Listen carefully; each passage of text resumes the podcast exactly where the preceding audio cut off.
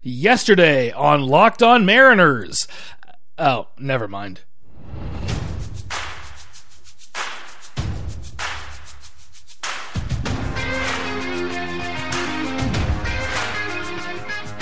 Welcome to Locked On Mariners, part of the Locked On Podcast Network. Your team every day. Here's your host, DC Lundberg. Thank you very much, Joey Martin. After an unplanned day off, we are back to, to, talk about Mariners baseball.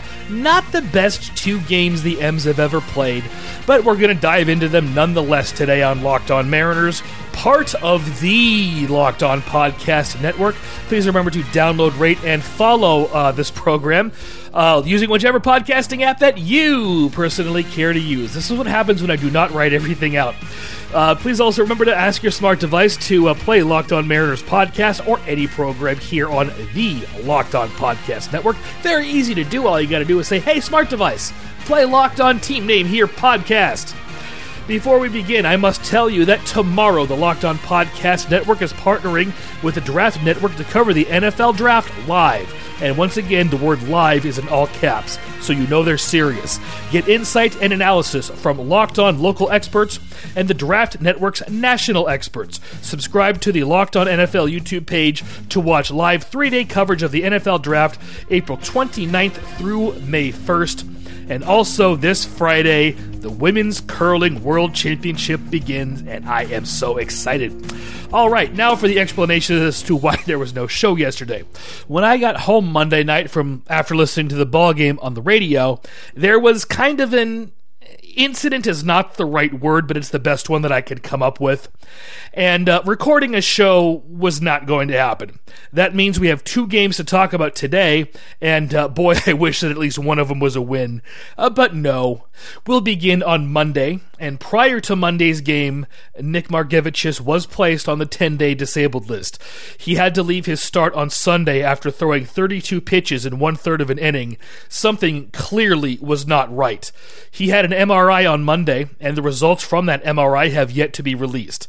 The Mariners recalled Robert Dugger from the taxi squad to take Margot's place on the active roster and got into Monday's game.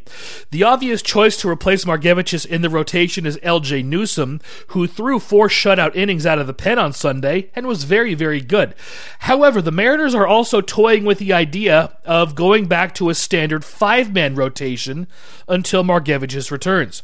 They have a couple of off days in the coming weeks, so making a transition from a six man rotation to a five man rotation would be more or less seamless.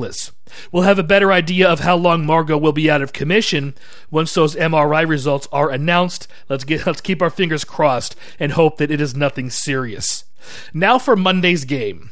I said on Monday morning's show that I would be surprised if Sam Haggerty was not in the starting lineup that evening, and color me surprised, Telegram Sam not in the starting lineup. He did later pinch hit for Dylan Moore, who continues to struggle at the plate. It was kind of an interesting day for the offense, and not in a very good way. They collected seven hits and only one walk. They had some opportunities to cash in some runs, yet only scored two on two solo home runs, no less, one apiece from both halves of the Kyle connection. Lewis went one for three and drew the lone base on balls. Seager went two for four. Ty France also went two for four. And the other Mariner hits were had by Taylor Trammell and J.P. Crawford. Aside from those two long balls, the other five hits were all singles. The Mariners did only strike out six times, however, so that's at least a plus. Astros starter Jose Urquidy started off kind of shaky, quite honestly, but the Mariners just could not capitalize. France and Seager both hit one out singles in the first, but Kyle Lewis and Evan White both popped out to end the inning. Mariners had two on in the second on a hit by pitch and a single, but could not cash in. Then the Mariners did not have another runner on base until the eighth inning, aside from the two home runs, and by that time the score was already five to two. There are a number of players who just look lost most of the time, not the least of whom is Dylan Moore. Taylor Trammell continues to struggle, though he did collect a base hit in that game. He also struck out twice. Both Tom Murphy and Luis Torrens are not hitting. Evan White has been hit or miss. Jose Marmolejos has hit some impressive home runs, but too often tries to yank everything and winds up grounding out into the shift. Haniger has somewhat cooled off as well. Crawford has somewhat cooled off. And Urquidy on Monday was turning in the type of performance that should have led to more than just two runs. It was not a good day for the offense. Meanwhile, Justice Sheffield really wasn't fooling anyone. Also, remember, gang, that the Astros are basically a different team now than the one that we saw in Seattle. They were down five players who were on the COVID list. Four of them were major contributors to their offense, and they're all back in action now. Sheff allowed 12 hits in five and a third innings. He did only walk one, which is good, but again, the Astros simply had his number, and he had runners on base all evening, and Kyle Seager committed an error in the fifth, which led to another run. Sheff wound up allowing five runs, which in a way is impressive given he allowed 12 hits. Four of the runs were earned, it just was not his day. The Astros are good. Trash cans are no trash cans, Apple Watches are no Apple Watches, they're good. And they got some help from a Mariner offense that just did not look good on Monday, and who would look even worse last night, which we will talk about in the next segment. But first, the Trivia Corner We'll do a hall pass today. Today's subject played in the majors for 17 years in the 1970s and 80s as a corner infielder.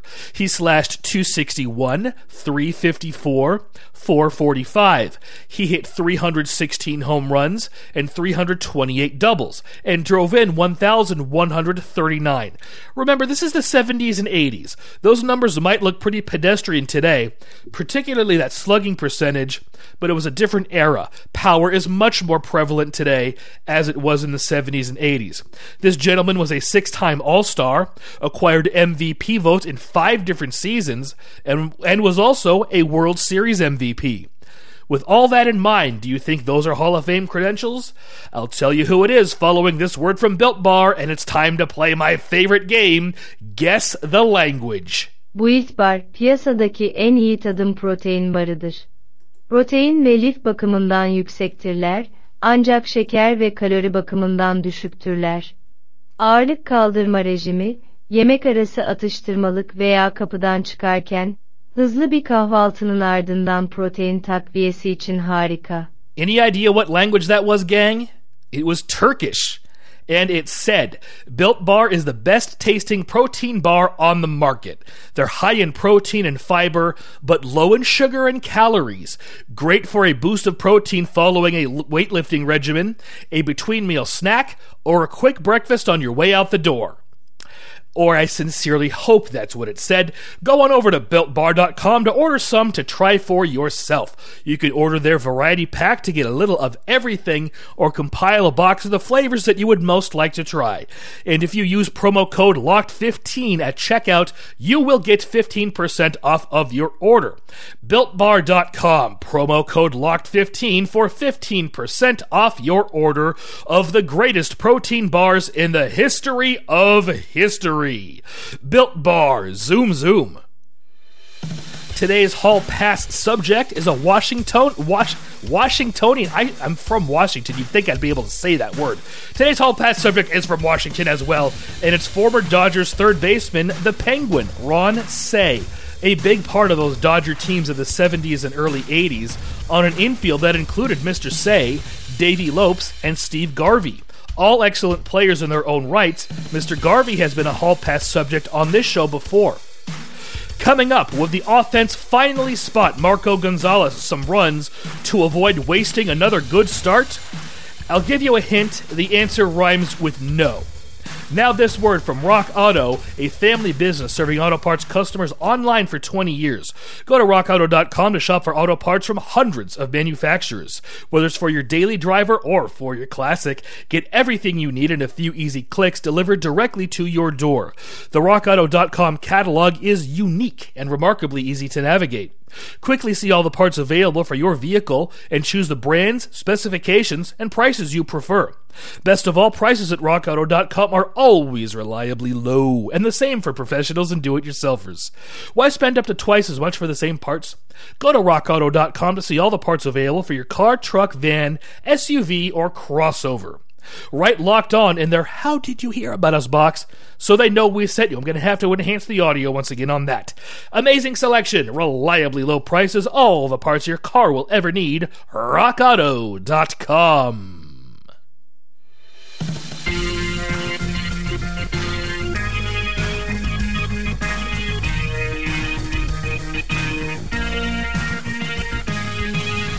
Now back to Locked On Mariners and your host, DC Lundberg. Thank you very much, JM. Getting right into last night's game, and this one was another frustrating one. The offense just could not do anything against Astros starter Cristian Javier, and I honestly thought that Marco pitched better than Javier did, at least to start the game. Javier was a little wild early on, but the M's were only able to parlay that into two hits and three walks, no runs. Again, not supporting Marco Gonzalez while he's pitching well. In the first two innings, Marco looks like looked like he was going to toss a complete game shutout.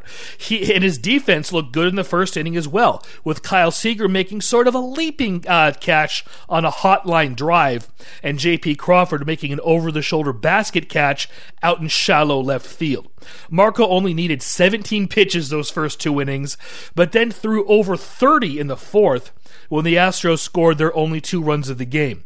Michael Brantley led off with a single, Alex Bregman doubled, then Yordan Alvarez hit one out to left field where Telegram Sam Haggerty made a diving catch. He was back in the st- starting lineup. Brantley scored on that play. Kyle Tucker, er, Tucker, pardon me, drove in Bregman with a single later on in the inning, and that was more than enough to beat the Mariners last night. Marco went six innings and allowed those two runs on five hits and three walks, a high total for him high total for anybody really, though one of those walks was sort of a pitch around type walk to Carlos Correa in the fourth to get to a left handed hitter. Wound up not working out because that left handed hitter was Tucker, who drove in the second run. Marco did his job. He labored in the fourth, but he kept his team in the game the entire time he was out there. Over his last two starts, he's gone 13 innings, given up three runs on seven hits and four walks and he's 0 2 in those starts. The Mariners have scored a total of zero runs for him in those last two starts. And while Julio Urias was excellent against the Mariners in Marco's last start, Cristian Javier was not excellent yesterday. As I said, he started off somewhat wild. He was all over the place, really. He threw 19 pitches in the first inning and came out of it with only allowing a two out single. Kyle Seager collected both Mariner hits, that two out single in the first, and a one out double in the fourth. And that double was a good piece of hitting. It was on a ball on the outside corner that he didn't try to do too much with. He hit it where it was pitched and drove it the other way for extra bases. Too many times we've seen left handed hitters try to pull pitches like that and they wind up grounding out right into the shift. Kyle Seager has been guilty of this. He can get pull conscious, but there are other times like this where he'll see a pitch on the outside corner and he won't try to do too much with it. Jose Marmolejos is another one who does this all the time. In fact, he did that to end this very same fourth inning, stranding Seager at second base. I cannot tell you how frustrating it is to see this time after time. Marmo can hit. There's no question about that. But like the league has figured out Taylor Trammell, that Trammell can be struck out with off speed stuff down and out of the zone, the league has also figured out that to pitch Marmo away, and he'll ground out right into the shift. He has not made the adjustment, and he still tries to yank everything, and that's why he's hitting 167. And he's going to continue to get pitched away until he makes that adjustment and stops trying to do too much with balls away. That's the difference between someone who sticks around for years and has a decent career, not even a good career, and someone who gets DFA'd after a year and a half and finds themselves either playing in an indie league or selling used cars before his 30th birthday. If a hitter cannot make adjustments after the league adjusts to him, he's not going to stick around. Marmo was out of minor league options, so he would have to be waived if the Mariners wanted to send him down to Tacoma once the Rainiers season starts. One thing he does bring to the table is versatility, as he can play left field and first base. He's really a first baseman who can also play a little bit of the outfield. And with the Mariners utilizing such a thin bench this year, they need versatile players like Marmo. But right now, that's pretty much his only asset, as he is just not hitting. He needs to make the adjustment I spoke of earlier, like Kyle Seager did in his at bat earlier in that same inning. I know I harp on this point, but it comes up so often that I can't help but speak about it, especially when it comes up in key situations like it did last night. Sam Haggerty led off the fifth with a walk, but he was erased in a pretty frustrating double play, though this one probably could be chalked up to bad luck. He took off for second base on a pitch that Taylor Trammell popped up to right field. The right fielder caught it and doubled Telegram Sam off first base, though it was a close play. I do not know if it was a hit and run or not. But on a hit and run play, you cannot pop the ball up like that. I'm not going to place any blame whatsoever on Trammell since I do not know for whether it was a hit and run or not. Telegram Sam may have been going on his own. I have no idea. But whether it was poor execution either on Trammell's or Haggerty's part or simply bad luck, it was another wasted opportunity, particularly with erasing a good base runner like Telegram Sam. I'll reiterate something that I've been saying all season. This is a young team. They are going to be streaky. That doesn't make it any less frustrating when they turn in offensive performances like they did last night, leaving their pitchers out to dry, so to speak. But they're going to have games like this. And they're also going to have games where they bust out for 13 hits and 9 runs every once in a while. I don't see that happening tomorrow since Zach Greinke is going to be opposing them. And if he pitches at all like he did in Seattle not long ago, the Mariners are going to be in for a very rough game. I honestly would not be surprised if they got no hit this evening. If they look as bad against Greinke as they looked last night against a pitcher who was not on his game, then they've got no chance if Greinke is even remotely as sharp as he was a few days ago. I'm not here to sugarcoat anything. I'm here to call it as I see it. And right now, I see an offense that just looks lost. Justin Dunn will be starting for the M's, and he's kind of been hit or miss as well. His start against Baltimore was fantastic, and the M's need a performance like that from him if they want any shot of winning this evening. Do you have a question or a comment such as DC, relax? if you do, send it to lockedonmariners at gmail.com. Questions and comments on any subject are welcome and encouraged. It need not be about baseball, it need not be about sports. I'll accept questions on anything. Most of the time, that makes for better programming anyway. Coming up, what do Tom Murphy and Martin Maldonado have in common, aside from the fact that they're both catchers? They share the world record for fastest consumption of a 32 ounce jar of peanut butter. And I mean the actual jar, not the peanut butter that was once inside. Now, this from Bet Online, the fastest and easiest way to bet on all your sports action. Baseball season is in full swing, and you can track all the action on Bet Online.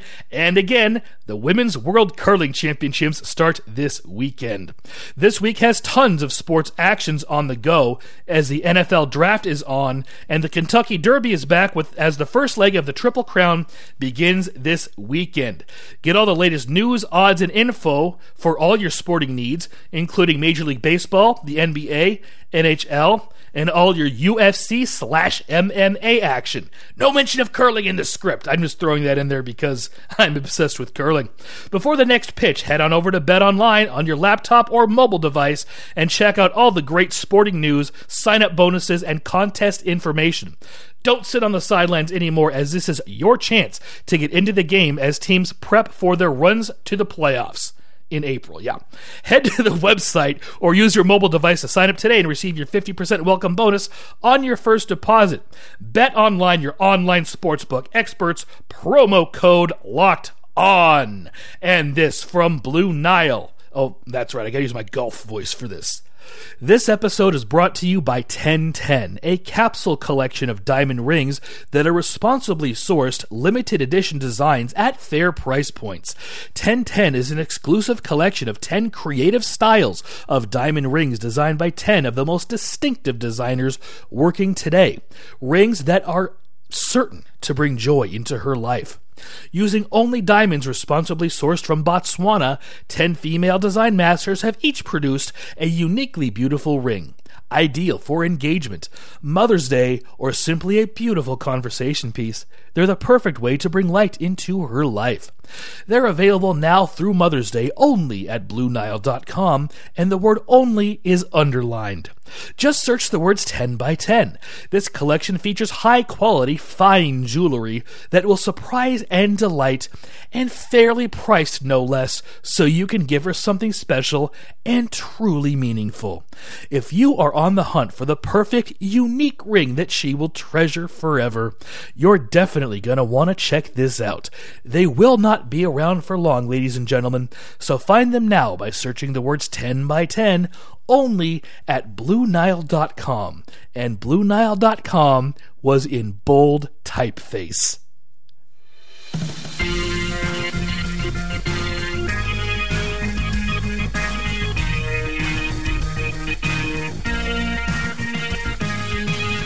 Welcome back to Locked On Mariners. Here once again is your host, DC Lundberg. Thank you very much, JM. Uh, gang, hopefully this segment will be a little less salty than the previous one. Uh, these final segments tend to be something of a hodgepodge on days where I don't have three uh, games to recap, and I guarantee that this one's going to be a lot less salty uh, than the other one. To begin, I want to readdress a point I was making on Monday's program where I was talking about Kevin Plawecki, the Red Sox catcher who allowed uh, three wild pitches and two passed balls, I believe. And he did this all while catching on one knee, which again is a great idea if there are no runners on base. But with runners on, I don't see how anyone can throw out a potential base stealer, or, and it completely eliminates your mobility behind the plate to corral errant pitches. I noticed something in last night's Mariners Astros game. I first noticed this when Tom Murphy was behind the plate and Michael Brantley was on first. Tom Murphy does it the right way.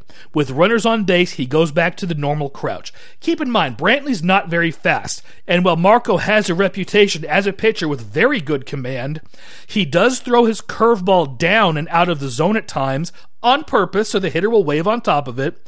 But you have to have a catcher with the ability to block those curveballs should one be slightly lower than anticipated and in the dirt. Murphy puts himself in much better uh, position to corral pitches that get away, and he's much more mobile behind the plate than Plawecki was on Saturday. Martin Maldonado, the Astros catcher, also reassumes the crouch with men on base. He's one of the better defensive catchers in baseball right now. He's got an absolute gun for an arm. In fact, he probably could throw out a base thief on one knee. But from a crouch, it still gives him just that much more of a chance to throw somebody out exploding out of a crouch rather than having to come up from one knee. And with someone like Sam Haggerty on base, you need to put yourself in the best possible position to try to throw him out should he attempt to steal. And Maldonado does do that. If I recall correctly, I believe Luis Torrens also goes back to the crouch with runners on base.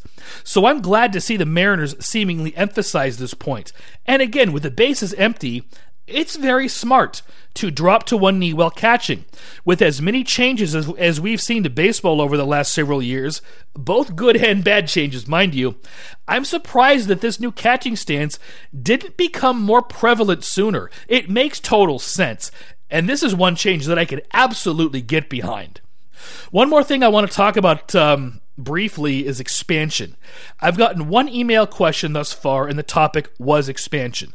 I'm not going to answer it right now because it's one of those questions that I really need to think about. But as I was listening to part of the Dodgers Reds game after the Mariners game uh, yesterday afternoon ended, yesterday evening rather, as I was out and about, they brought up the subject of expansion as well. And I guess Kaiser Manfred had made some points on the subject yesterday. I know he's spoken about it in the past, like three, four years ago, maybe. Anyways, he talked about uh, potential expansion cities a few years ago. Montreal was mentioned. Good. San Antonio was mentioned. And on the Dodgers radio broadcast last night, they mentioned that Nashville has been trying to get a major league team for a few years, either by relocation or expansion. And today, Kaiser Manfred said that Major League Baseball would not explore expansion at all until the stadium situations in Tampa Bay and Oakland had been sorted out. Oakland Stadium is basically a sewage treatment plant. They've had plumbing problems for years and years, basically since the stadium opened. And Tampa Bay plays in a dome, which has been described by Jason Hernandez, frequent guest on this program and host of Locked on Anaheim Ducks, as the world's biggest Costco. He's been to every major league stadium that there is, with the exception of the new stadium in Texas, and he's been to several that no longer exist, and did describe Tropicana Field as the world's biggest Costco. It was not one of his favorite stadiums. The Rays have also also have the added problem that they just cannot draw fans to the ballpark, even when they're good. They cannot get people to come out and watch Rays baseball. The Marlins can't either, and they spent a ton of money on their new ballpark a couple of years ago, which is nothing but a neon eyesore. But with the Rays, they've got a good team. And the Marlins are actually pretty decent this year. But the Rays have a good team. They went to the World Series last year. And while this season is not going to be a good barometer on how they're drawing fans for anyone, they have historically had trouble getting people to come to Tropicana Field, even when they've been really good. And I do not buy the argument that it's because of the stadium. At the end of the 1995 season and throughout the remainder of the Kingdome's existence, the Mariners had no trouble drawing fans to the Kingdome once they put together a winning team. And that place was a dump. People will go see a winning team if it's a baseball city and I'm not convinced that Tampa Bay is, or Miami for that matter. MLB has been really pushing the idea of splitting the Rays season between Tampa Bay and Montreal, who has been very hungry for Major League Baseball once again. Two or three years ago, Manfred said something to the effect that the sharing of the Rays between Tampa Bay and Montreal would be crucial in saving baseball in Tampa Bay. Hmm. Call me crazy. But if saving baseball in a certain location means that that team plays half of its home games in a different location, then maybe baseball in the first location isn't worth saving. Just going out on a limb there. But speaking about expansion once again, once the situations in Oakland and Tampa Bay have come to pass, whatever winds up happening, I would like to see two more teams, one apiece in the American and National Leagues. One thing that Manfred mentioned a few years ago is that going to 16 teams per league would eliminate the, the need for interleague play. And that would be, a, and getting rid of interleague play would, would be a good thing. It was a great idea in 1997 when it first came to pass, way before MLB Network or the cable packages, which you could buy and watch any game you wanted to. Interleague play allowed fans to see players they would and teams they would ordinarily not get to see.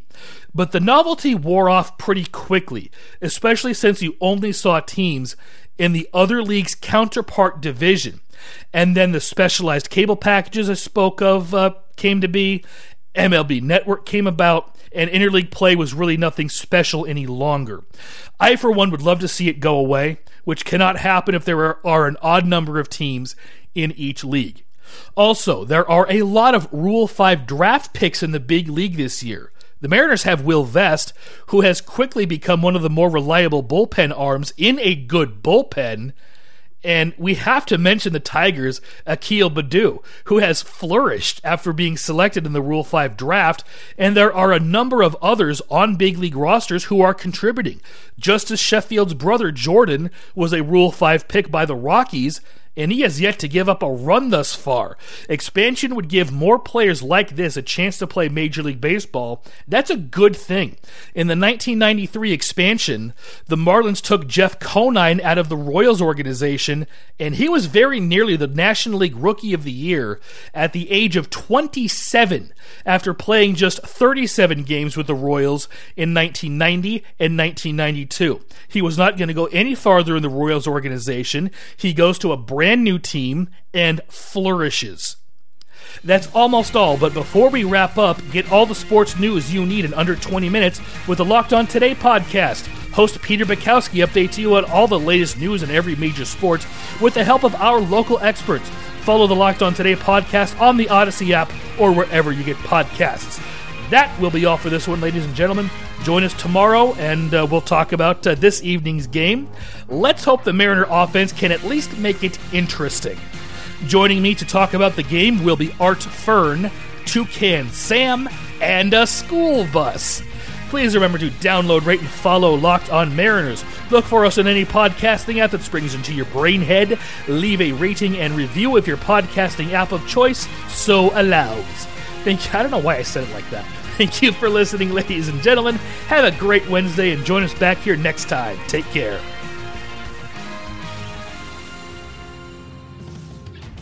This is Joey Martin speaking for Locked On Mariners, part of the Locked On Podcast Network.